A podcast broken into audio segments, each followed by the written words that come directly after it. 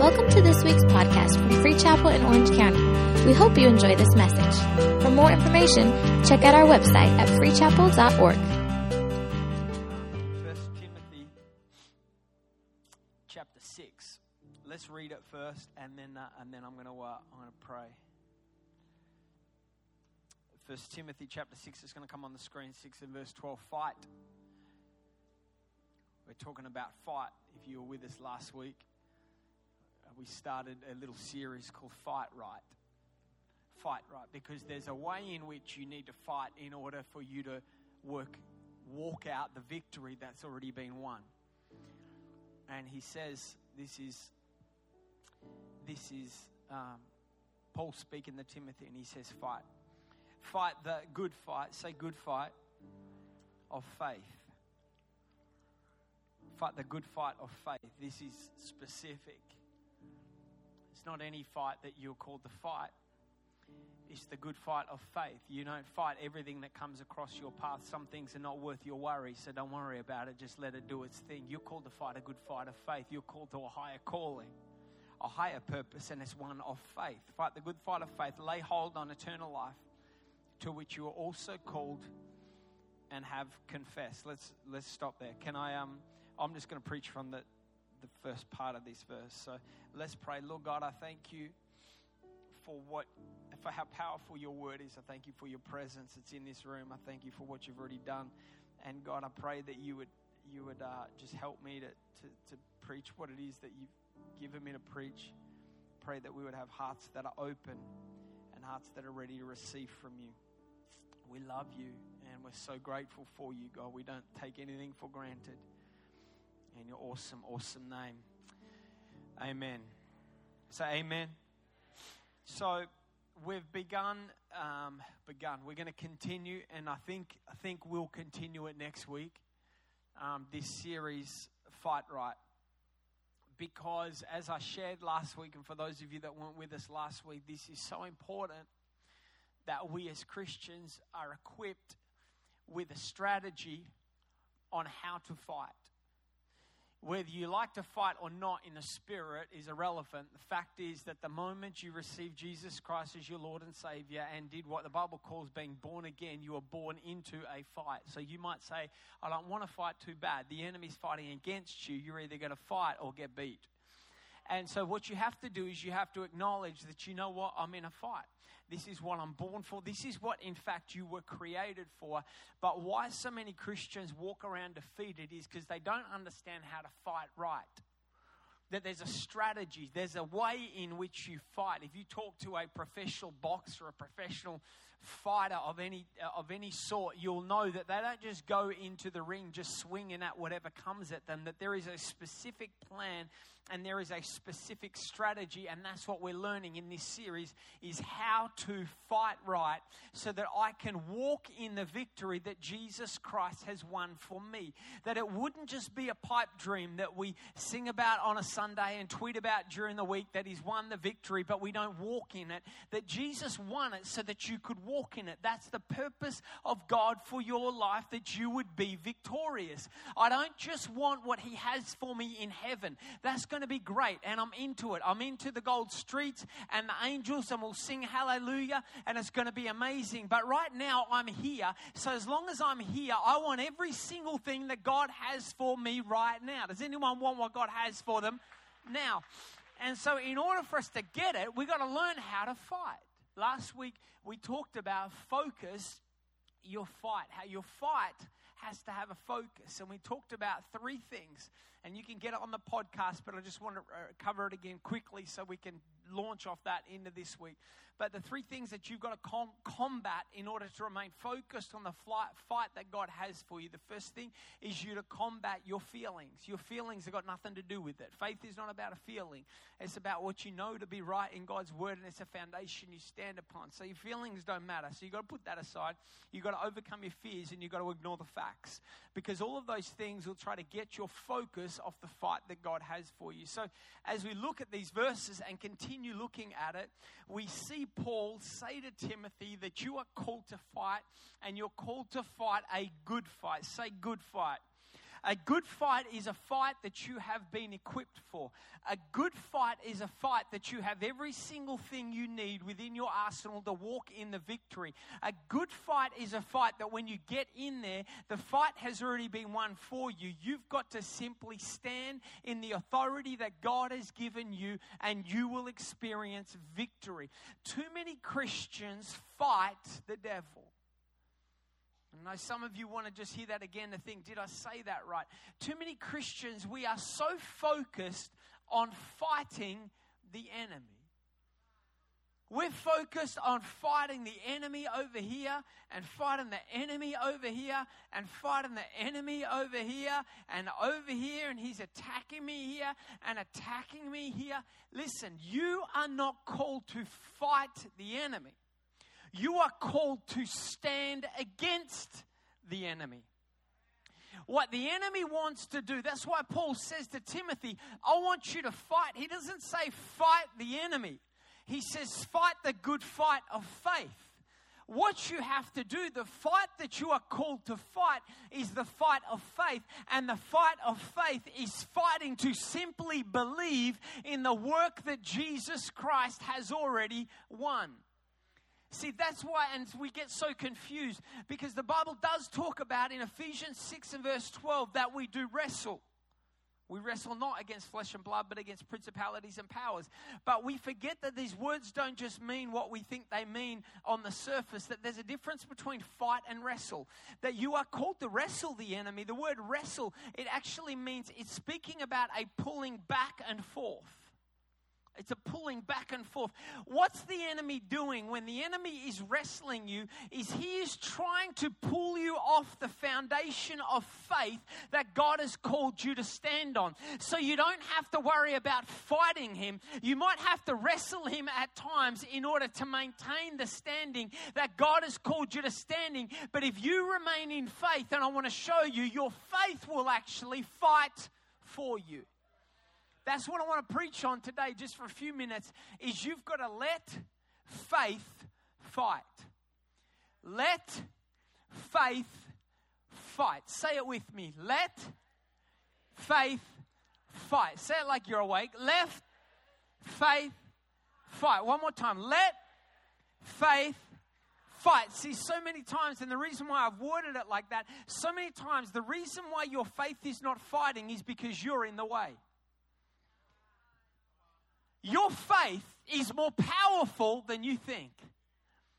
Your faith, your belief in what Jesus Christ has done is powerful. So many of us do not experience the power of our faith fighting for us because our faith is wrongly positioned. We have put our faith in our finances, our faith in our family, our faith in our reputation, our faith in our job, our faith in our children, and then we wonder why we fall apart the moment we don't have enough money in the bank. It's because that's where your faith was. And let me tell you something, the enemy is not after your finances. He could not care less about your finances. But because he can see that you've put your faith in your finances, he'll come after your finances, but he's not after the finances, he's after the faith. So if you take your faith out of your finances and put your faith in God, when the enemy attacks your finances, you'll keep standing in faith because that's not where your faith was. Your faith is grounded in who your God is. So the enemy can attack whatever he wants, and you will keep standing, and your faith will fight for you. We have to position our faith in him. If we're going to understand and talk about faith fighting for us, we have to know what faith is. Faith, Hebrews 11 and verse 1 says, faith is the substance of things hoped for. The substance, the word substance, it means foundation. It means set under. Faith is the foundation of things I'm believing for. That word hope, it's not just, well, I hope it happens. It's different. It's different language in the Greek. It means an expectation. It's a hope.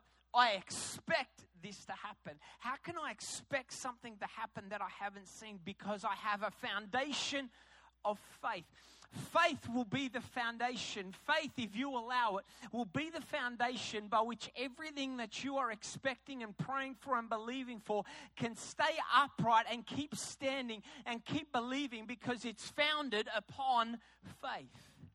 We've got to understand that faith will fight for you. So what we have is we establish real quickly what faith is. Faith is the foundation. Faith is powerful. And we preach it and we hear it and we say, Ben, that's good. I receive that. So how do I get my faith to fight for me?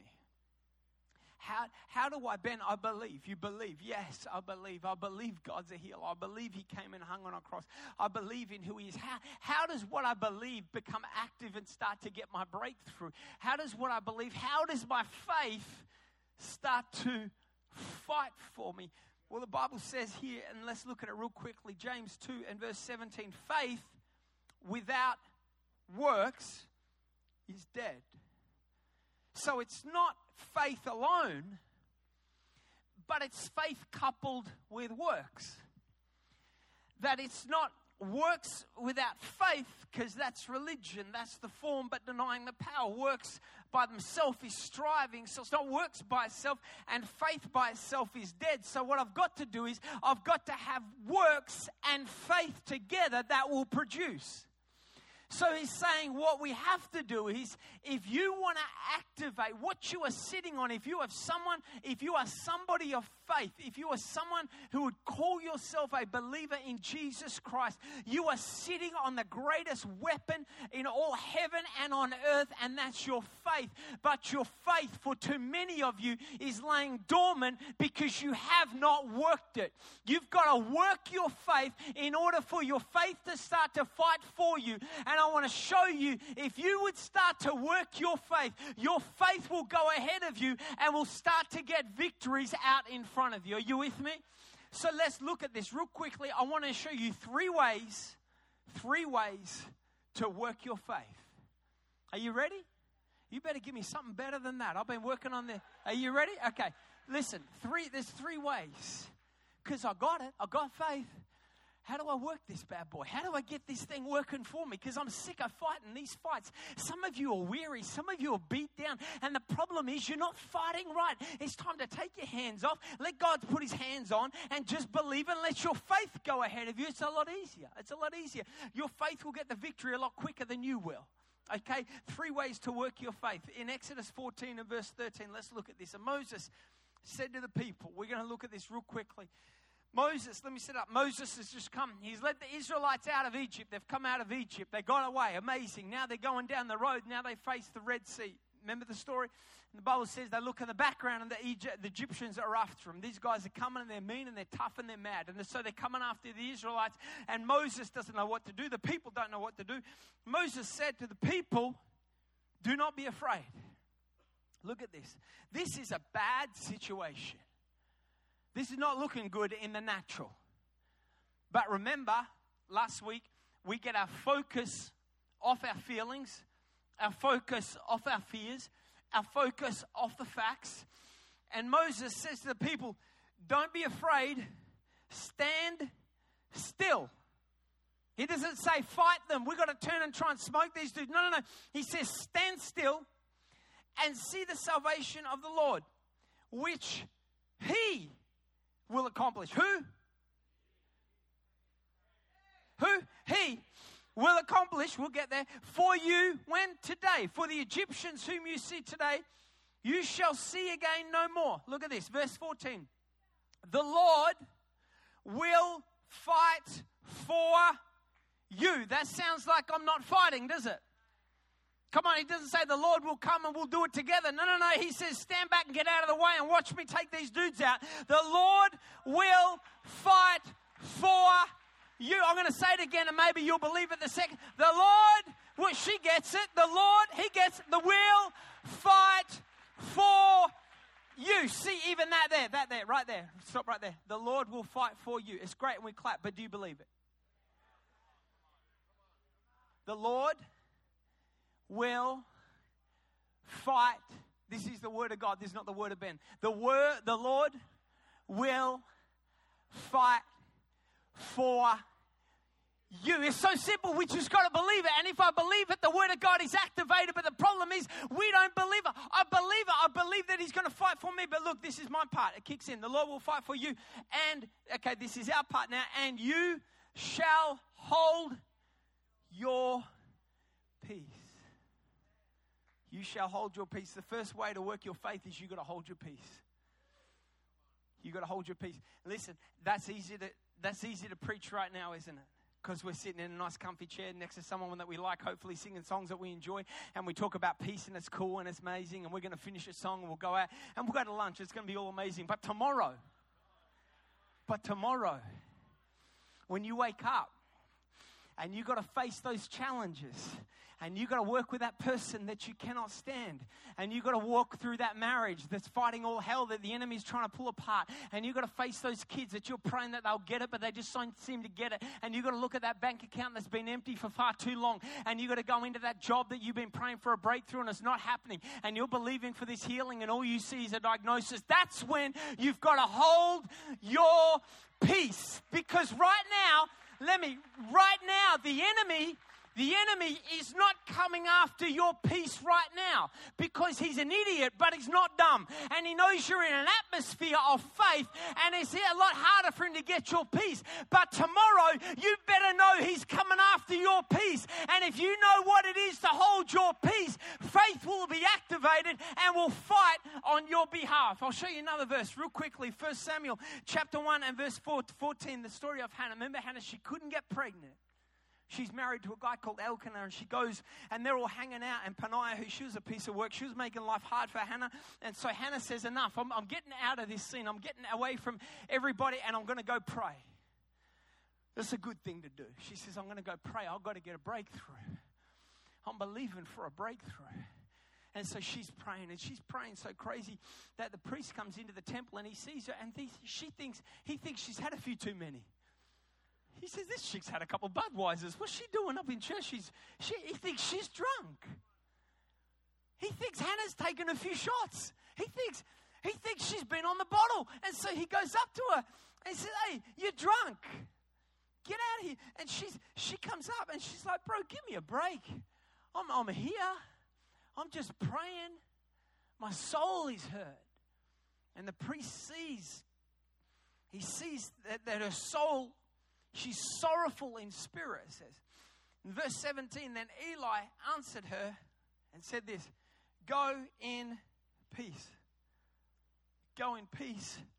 And the God of Israel grant your petition, which you have asked him. And she said, let your maidservant find favor in your spirit. Look at this. This is what I love. So the woman went her way and ate, and her face was no longer sad. Hang on a second. Hannah, you have not got your breakthrough yet.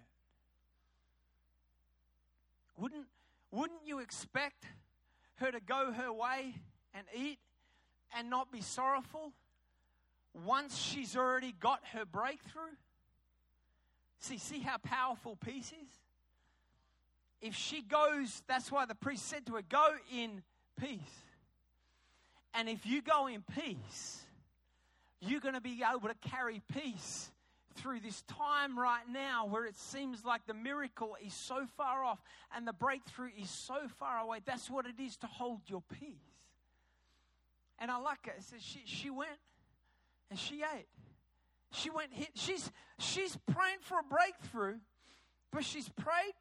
She's got peace. So she's just going to go. She's going to go get in and out and be done with it.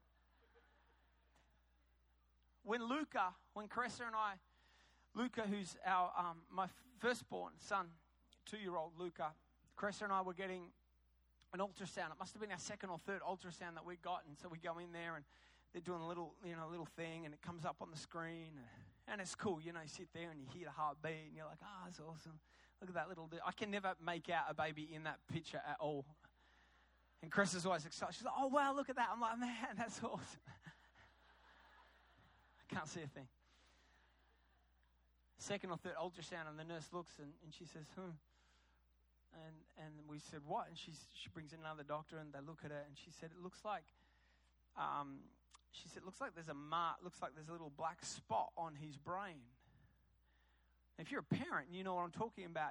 You've been in that situation before. That's, you know, where you're sitting in there and you're looking at an ultrasound. That's not what you want to hear somebody say. And so she said, there's a black spot in his brain. We need to just look at this. And so they did some tests and come back and they said, looks like there's actually a cyst on his brain. Man, this is your firstborn child. It's like, man, I mean, in that moment, it's almost like everything we talked about last week, the feelings, that doesn't feel good, does it? The facts are right in front of me. And the fears start flooding in. But if I keep focused, and so we come out, and so she says that, and I said, let's Caressa comes out, the two of us. I said, let's text. We're going to text and call our parents, call Pastor Jensen, Pastor Cherise, my mum and my dad. Because sometimes when you go through something, you've got to be careful who you allow close. Because not every person can handle your problems. And you need to be very careful. When you're walking through a valley, you need to make sure that you've got people that will walk with you, that can see the light at the end of the tunnel and will speak faith and not doubt into your situation. That's why you got to surround yourself. I don't need like people, you know, when people say, well, I'm a realist. I don't need a realist right now. I appreciate that that's who you are and that's great and that's awesome. But right now I need a faith person right beside me. I don't need someone to tell me the facts. I don't need someone to just, I need someone to remind me of the truth of God's word. And so we got them and so we prayed. I put a hedge of protection around him. I renounce and denounce every diagnosis that doesn't line up with your will. And I declare your will and your purpose is very clear in the word of God, Lord, that you died and paid a price so that he could walk completely healed, completely free. We prayed it, and at the end of the prayer, I said, amen. Amen. You know why? Because it's done. It's done. And you know what? After that, we prayed. I said, Caressa, it's done. And I said, let's go and get a donut. And some of you think, but man, you insensitive. You just find out that your kid's got a cyst. You're going to go eat a donut? Yeah, I am. You know why? Because I prayed. And it's done. And I like donuts. And I was in Newport Beach and I was right by Sidecar Donuts. So I've said my prayer and I've said amen, and I'm going to let my faith fight for me, and I'm not going to allow my anxiety and my fear get in the way of what my faith wants to do. So I'm going to step back and have a donut. I might even have two, and wash it down with a little espresso and let God fight on my behalf, because that's what my God does best. I wish you would get out of the way and just let your faith fight for you. Say, it's done, it's done, it's done, it's done, it's done. Say a prayer, say amen, and say it's done in Jesus Christ's name. The word of God doesn't need your help. It needs your declaration. You declare it, and it's done. And we come back, and they come back a few weeks later. And we walked in, and the doctor come in, and she said, hey, so we were looking at that cyst, and I said, yeah. And she said, so it's gone completely, and so let's just move on. And I said, beautiful. I'm so glad I enjoyed my donut and didn't worry about nothing else, because my God goes before me. We got a healing. My kid is perfectly fine, perfectly whole, 2-year-old, living for God, doing his thing, crazy, running around, probably tearing Discovery apart right now, and it's done in Jesus' name because he's healed. I want to give you 2 more points in 4 minutes. Are you ready? You better give me something better than that. Are you ready? Here we go. Hold your peace. Look, Joshua 1, chapter 1. Keys better come or I'll just preach too long. Joshua 1 and verse 6. Be strong and of good courage. Joshua is taken over from Moses. Moses was leading before Joshua comes in. Be strong and of good courage. This is God speaking to Joshua. For to this people you shall divide as an inheritance the land which I swore to the fathers to give them. Look at this, verse 7. Only be strong and very courageous. Be strong and very courageous. This is God speaking to Joshua, how he's going to walk in the fullness of God and take the ground that God has called for him to take. That you may observe to do. Say to do. According to all the law which Moses, my servant, commanded you. Do not return to the right, to the left. Remember, focus. We talked about that last week. Verse 8, this book of the law shall not depart from your mouth, but you shall meditate in it day and night, that you may observe to do. Say it again, to do. According to all that is written in it. The second way to work your faith is you've got to walk in obedience. Walk in obedience. Obedience to the Word of God is one of the most underrated things, I believe, in the church. This is God speaking to Joshua. And he says, you got to observe it. You got to meditate on it. You got to look at it. You got to follow it. But you know what? You got to do this thing. If we would do what we read, our life would change. But too many Christians, we don't do it. We don't do it. We want our own ideas and we think we know better than God. Listen, He's pretty good at doing stuff. He's pretty good. He's got a good track record. But we've just got to be obedient. And when you are obedient, your faith will fight for you. It'll fight for you. I mean the basic fundamentals. Some of you are in the situations that you are in right now, not because the devil is so big, bad, and ugly, but just because you did not follow the Word of God. I know it hurts, and I know we don't want to shout about it, and it doesn't tweak good, but we've just got to obey the Word of God. You know what? Don't fornicate. That means shacking up. Lord Jesus, what a revelation. I mean, my God, I know we don't say it much in church, but the amount of people that I talk to and hear, and you're carrying stuff into your marriage and into relationships. Why? Because you didn't listen. He knows what He's doing. He created it. And He says, I created it for the boundaries and the confines of marriage. You take it outside of marriage and you step outside of my covering, where my blessing is, where my protection is, where my provision is. Then we look back at God and say, why is this happening? Just do what God's Word says, but it's hard. Give me a break. Live by the Spirit of God. Set up boundaries in your life. Listen, don't gossip. Oh, gee. Don't listen. Don't listen. I know it's so basic and so simple. Just don't be mean. Don't be kind. I mean, my God, how long? I look at some conversations within the church that you see online, and I think, dear Lord Jesus, are you even saved? Stop being so freaking mean. Just be nice to people. Don't judge people. Quit worrying about what everybody else is doing and worry about your speck in your own eye. Don't worry about the speck in others. Worry about the log in yours. Worry about your own. Listen, I look at some conversations and I think, my God, how much time do you have? I don't have time to worry about what other people are doing and what's going on in their life. I don't need the headaches. I got enough of my own. But listen, we don't want to hear it. But there is so much power.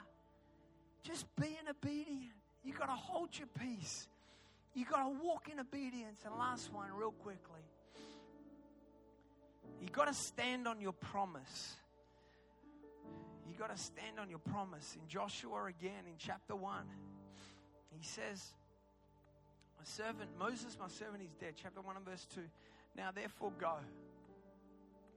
over this Jordan, you and all these people, to the land which I am giving to them. That's a promise. Have you got a promise that you are standing on? Not a nice thought, not a pretty quote that you saw on Twitter once, Not a nice little Shakespeare thing that you read once in college. Not a tattoo that your friend has. Have you got a promise? Because if you've got a promise, you've got something set in stone. You've got to have a promise.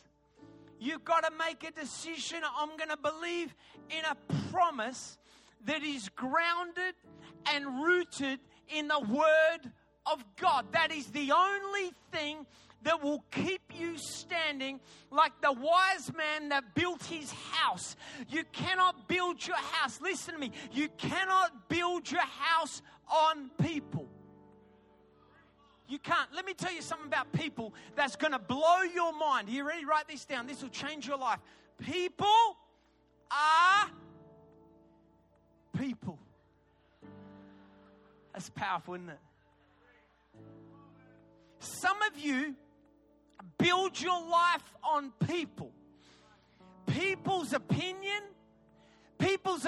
about what you should do, people's opinion about your life, people's opinion about your situation, and you build your life upon people, and then when people let you down, everything falls apart, and then you blame God. The problem is you position people in your life where your promise should have been.